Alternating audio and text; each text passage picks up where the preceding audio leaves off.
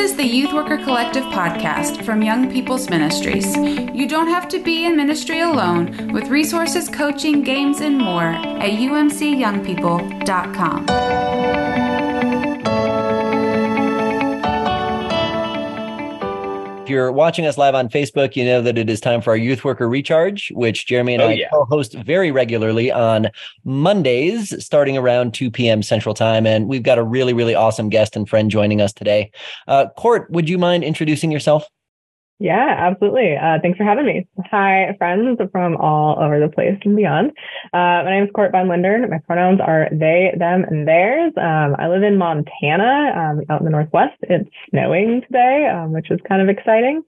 And I work as the designer of Next Gen and Inclusiveness Ministries for the Mountain Sky Conference, which is just a long winded, fancy way of saying I work to educate and advocate for the inclusion of LGBTQ youth and young people all throughout Mountain Sky and our youth ministries, uh, campus ministries, camps, churches, etc. So yeah, I'm excited to be here. Yeah, that is super an amazing job title. Yeah, thank you. That.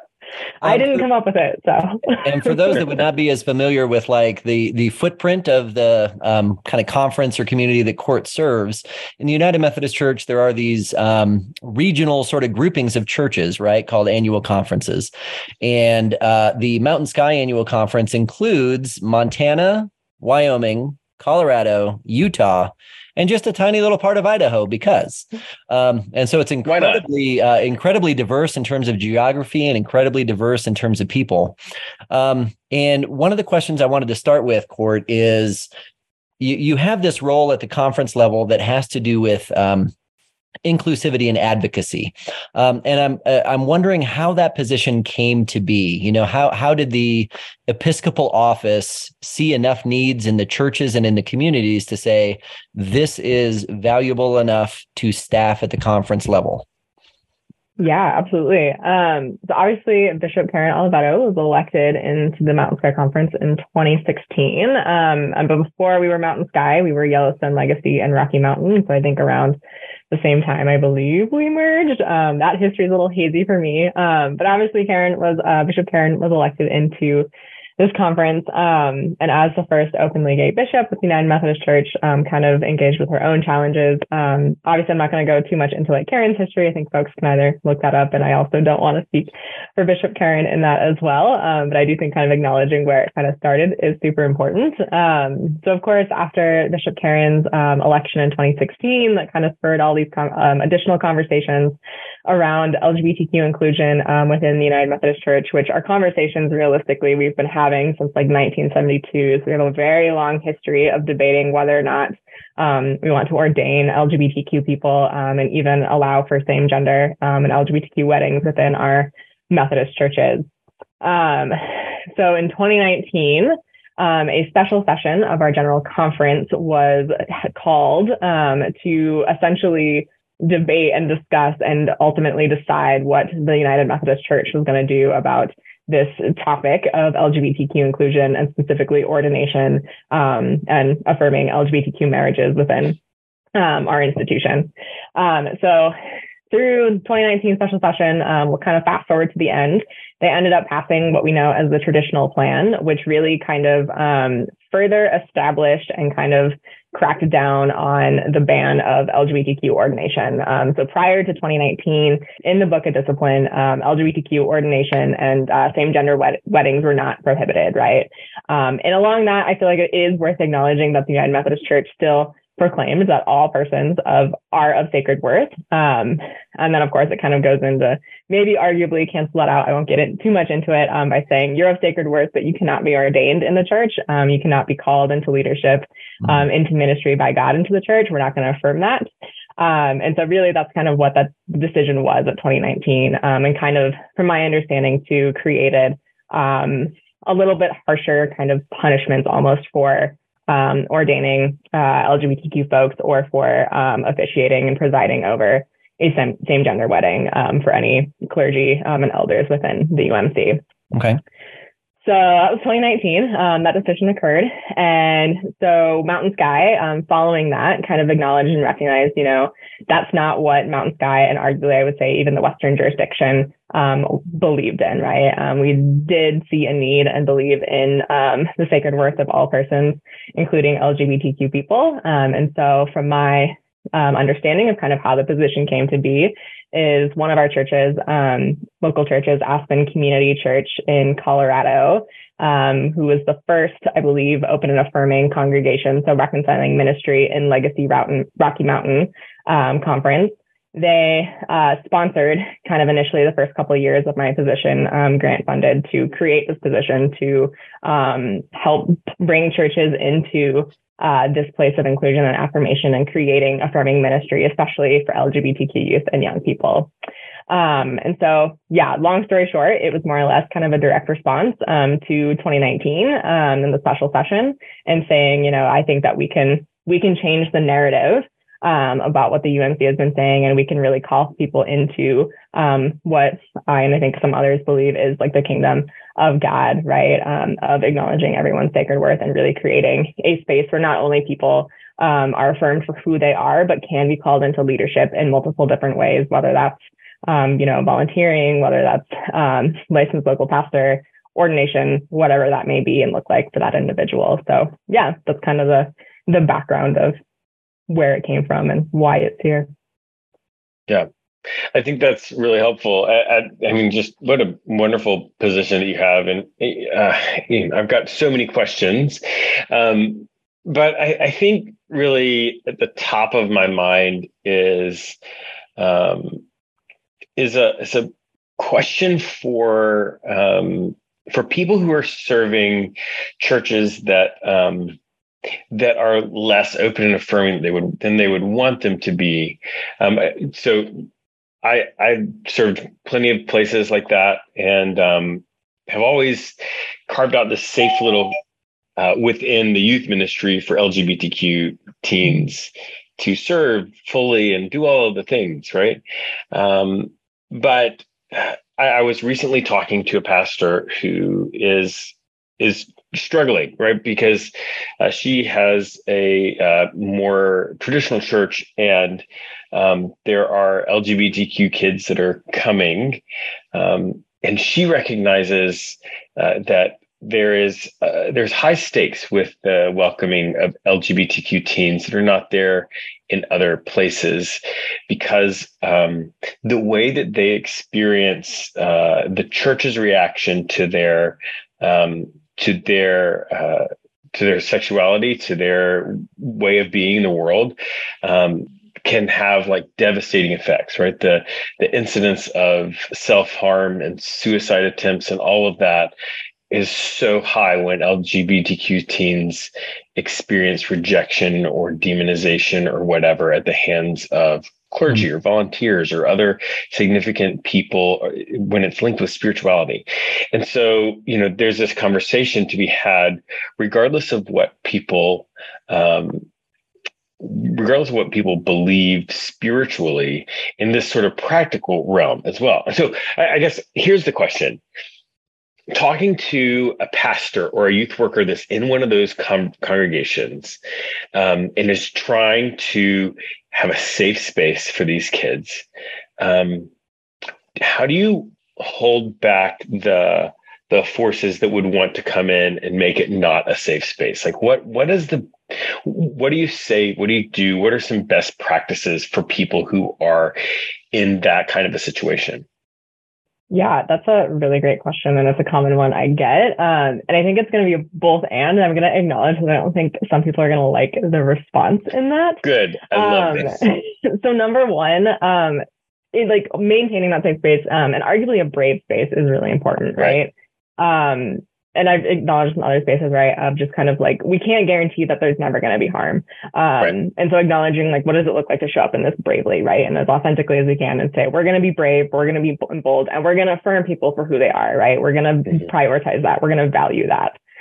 Um, so number one, I think, and I hear this quite often like our youth ministries tend to be a little bit more affirming than maybe some of our congregations, um, which is really, really great. But that starts to pose a problem then, right? When our youth graduate and they're no longer able to be in a youth ministry, right? What does that right. say when they're Huge. adults? Because um, now we're going to lose them as adults because that congregation is not affirming. Um, and so I think number one, um, within the youth ministry context, is as much as as safe and as comfortable, right? Um, being really brave and bold in that. And then also, um, and I think in that brave and like boldness of it is engaging like with the youth and young people, like especially if it's the youth there who want to create that affirming space, um, allowing them that kind of opportunity to do so and kind of defending that. Um, for starters, we know that younger generations um, are a lot more racially, sexually, and gender diverse than all the generations that came before them. Um, we know that Gen Z, um, like a third of them are, are, LGBTQ or even non-binary or trans. Um, I can't remember what statistic I'm referencing entirely, but we know that they're a lot more um, likely to be out as um, as teenagers and whatnot. I know Gen Z is kind of growing up now. They're starting to enter adulthood in the workforce. so it's kind of moving can, on to the next generation. If, if I can jump in real quick. Yeah, go for it. Those generations, right? Like you're exactly right. Generation Z is um, in youth ministry right now. If you're thinking about mm-hmm. between sixth grade and 12th grade plus young adults up above, um, right. Generation Alpha is preparing to come in, right? And so right. a lot of the trends that you're talking about for Generation Z um, you are seeing exactly the same or even mm-hmm. amplified numbers uh, as Generation Alpha. Alpha, you know, begins to join youth group, uh, youth ministry ages. Anyway, go on. Sorry. Definitely. Yeah. And so, which then to acknowledge, um, I know there's kind of that question that kind of comes up of like, well, if we're like affirming LGBTQ people, you know, like we're like, what's that going to mean for our group? In reality, we're going to meet a need that we already know is there, right? We're already yeah. um, acknowledging that LGBTQ people and LGBTQ youth exist um, and affirming them is incredibly life giving and has an incredible impact. Um, I want to acknowledge, Jeremy, you kind of mentioned the risk of um, different mental health effects and um, suicide attempts and ideation um, for LGBTQ youth who experience rejection. Similarly, um, our affirmation can cut those risks arguably in half. I know for trans and non-binary youth in particular, when we use their chosen name and pronouns in every single mm-hmm. context that they're a part of, um, that yeah, it reduces their risk of suicide by 50%. Um, so that's if you use it at youth group, if you use it at home, school, etc. Um, so I also like don't want us to uh, forget like how like how much that like that small impact can go a long way. Um, so yeah, yeah, like one of those well. pastors I was talking about, that's her response, right? Definitely. People say like, why are we being this way, right? When our denomination is you know, arguably not really accepting, right? right? Uh, not affirming. And uh, she says, because if if I don't accept a football player who shows up, they'll be sad and they'll go somewhere else. If, right. if we don't accept these students because of their sexuality, there are a whole order of different, like it's mm-hmm. a whole order up, right? Um, and and she's like, so I mean, like we're just it's not the same stakes yeah. when when they show up. And and she's had some success in that conversation, right? Um, which I thought, you know, I thought that was really good. Yeah, absolutely. Um, and so in that too, yeah. So like the affirmation is huge, right? Um, mm-hmm. but then coming back to acknowledging what do we do? Yeah, again, when the youth group, the youth ministry, the campus ministry is affirming, but the congregation is not. Um, and I think at some point, to a degree, there has to be like a pretty hard conversation. Um, so if we know that like the majority of the youth group is LGBTQ, maybe it's a convert. Like I, I don't want to suggest this. I would love for us to just like all stay together, but maybe it's a conversation of what does this group want to do? Do we want to engage in conversations with the congregation? Do we have parents or other adult volunteers who are in the same headspace of us who are willing to sit and have really hard and courageous conversations with different members um, you know are we like who are we will, like willing to risk losing um, for the sake of affirmation right um, and if that's the case, if that's how like individuals want to move forward, um, that's great. We have to acknowledge that we might not necessarily be able to change hearts and minds from one conversation. Like it'll be ongoing. It's going to involve a lot of curiosity and a lack of shaming and a whole lot of like empathy and grace. Um, and at some point too, if you know, if, you know, maybe we have just a few LGBTQ kids or one out LGBT kid, um, and the youth group is still like really affirming, but the church is not, and the family really needs kind of a broader, like better support system. Um, there has to come a time where maybe the conversation conversation is, I'm sorry, like I really want you to be a part of this community. However, I don't know if this is the safest space for you. So let me work with you and see if we can't find another congregation or community that would be a better fit. Um, which is hard, right? Because we want people to be a part of our congregations. We want them a part of our communities. We want to invite them in. But if they're going to, if our community is going to cause more harm than good for a family or for an LGBTQ youth, um, we have to be willing to walk with them and help them find a community who will accept them.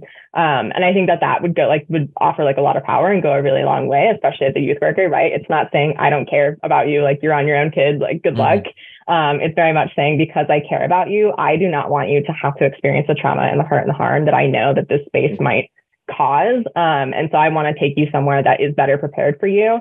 And then maybe someday um, you'll come back because we've laid a better groundwork to be able to welcome you in, but that time isn't quite now. Um, so yeah, I think being able to acknowledge, yeah, when we need to help people find an affirming community and just let them go.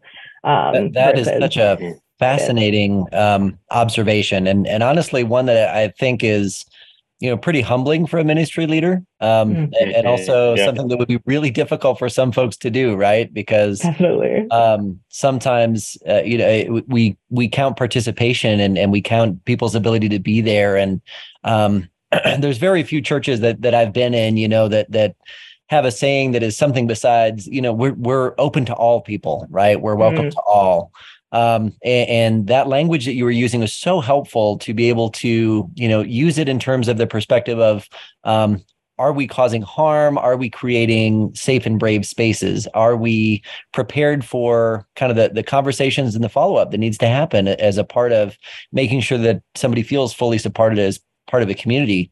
Um, oh my gosh what a huge deal. Um, one one of the examples that that got Jeremy and I on this topic was, um, you know, like kind of like decorating youth rooms um, and mm. the things that you choose to hang up in there, right? And so when you talk about a youth ministry perhaps being more um, uh, open and accepting than the congregation that they're a part of, it has to be more than like hanging up a flag or a sticker or a, that kind of a thing in your youth room and saying uh-huh. yes we are now clearly an open and affirming community right like that youth leader right. needs to be able to be prepared for the conversations that need to happen with the congregation and with those individuals and families who may be out and affected by the conversations that are going to happen. I'm, I'm so glad to hear you give some language to that need for relationship and actually, you know, knowing what is uh, right and and and what feels like the need for the youth and the family that's going to be mm-hmm. affected. Yeah, absolutely. And uh, yeah, and I love that you brought up kind of like the imagery and like what like language we use, what images like flags, things that we hang. Um, because you're right. Like it's so much more like we can hang a flag and that's signaling, right? Like we can say like, hey, like you're welcome here. Like you were able to walk through the doors. Um, but then are we saying you are affirmed and belong here, um, I think is a whole other conversation, right? Um, anybody can walk into a church, all are welcome, right? I can walk into a church and you can say, hey, hi, hello, like, great to meet you. Um, I've been welcomed in that moment. I've been kind of loosely invited in that moment. Um, but by the end of the day, am I going to feel like I really belonged, right? Am I going to feel like I had relationships that were built? Am I going to feel like I was acknowledged in worship in an affirming way? However that might be. And that's like a whole other like conversation. Um, but yeah, so when we put up like these signs, these symbols, these language, we really need to understand what we're saying and what we mean. And if we're ready to truly stand behind that um, and defend it. Um, yeah, so I think that was a great uh, observation to bring into the conversation as well. Well, thanks. It, imagery is such an interesting thing. and whatever Christian tradition you're a part of, right? Like we we lean into that imagery, right? What what your mm-hmm uh, cross looks like in your sanctuary, um, what the colors of the season happen to be, right? Like we we do lean into being able to use imagery as a part of expressing who we are, um, and, and, really recognizing that that can often say as much as the the culture of a community or or the way that leaders lead is a huge huge deal as well. Definitely. Yeah. And you, one last question here. Um, how do you respond to LGBTQ teens and parents with uh, you know families that have LGBTQ members um, who show up. Maybe you they show up to an affirming space, right? Um, and that is also United Methodist space, and then discover that uh, you know the United Methodist Church says things like, you know, the practice of homosexuality is incompatible with Christian teaching. um, you know that yes this local congregation is wonderful but there's this sort of bigger um, there's a sort of bigger denominational structure that that seems to be pointing in a different direction. And as much as we might hope that that is going to change um, and it's it's where we are. So so how do you how do you talk and work through that issue with um, lgbtq teens and families with lgbtq members yeah. Um, I think definitely just like ag- acknowledging where we where we're at and not hiding it is huge. Um, yeah. I have conversations with friends and family and folks all the time of, you know, classic, like, well, like I'm seeking ordination in the United Methodist Church. It's like, well, why would you want to do that? Like you, right. you can't by book of discipline. Um, obviously I'm granted a ton of privilege in the conference that I'm in. Um, so I think acknowledging just like where we're at and the reality of our history, um, and the inclusion and exclusion of LGBTQ people is not the church's biggest problem. It's a problem for sure, but we're also grappling with racism. Um, we're also grappling with the fact that we played a huge role um, in Native American genocide and boarding schools and things like that. Um, we played a role in colonization. Like we are, we're a church institution like many others who are infected by white supremacy, right, and patriarchy. Um, and so I'm not saying that to just to dim- diminish the fact that like this is a big deal, right? Like why would we want to be in a United Methodist Church when you're LGBTQ when they don't affirm you uh, as a denomination? Um, and so I think acknowledging right that that's just wrapped up in one of the many, and they're all like tied together at the end of the day, but it's wrapped up in our long history of um, yeah, white supremacy, Christ- Christian supremacy, et cetera, however you want to phrase that. Um, and there are people from all of these communities who have still like agreed to stay and stand and be at the table. Um, and so I think acknowledging like it's okay if you don't want to be UMC. Um, it's okay if you want to leave. Like I would totally understand that. I would never um, judge anyone for leaving. Like honestly, more power to them. Um, I'll admit there are times where I wish I wish like I wish I could leave, but I can't because something's keeping me here. Um, the spirit or whatever it may be, community. Um, and then I think acknowledging in that, like, there are so many people, queer people and otherwise, um, queer elders, queer youth, um, who are doing some pretty significant work, not just in the United States, but in beyond.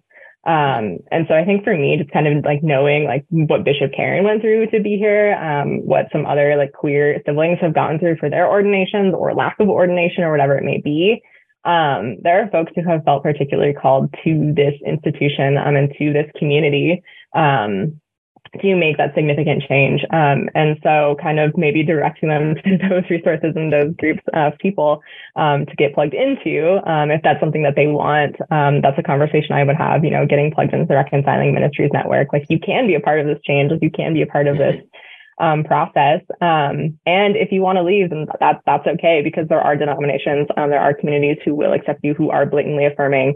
And I would also argue um, that they still have their uh, problems at the end of the day as well. So whether or not um, a denomination policy wise is globally or nationally or whatever affirming. Um, at the local church level, it is still going to vary church to church. Um, but I would, yeah, that's kind of the conversation I would have is kind of understanding where they're coming from and acknowledging that if you want to stay, there are other networks to plug into um, that'll be really supportive and life giving for you too. So, One of my yeah. uh, favorite, you know, pieces of Methodist and Wesleyan theology is um, kind of the the Wesleyan take on Christian perfection.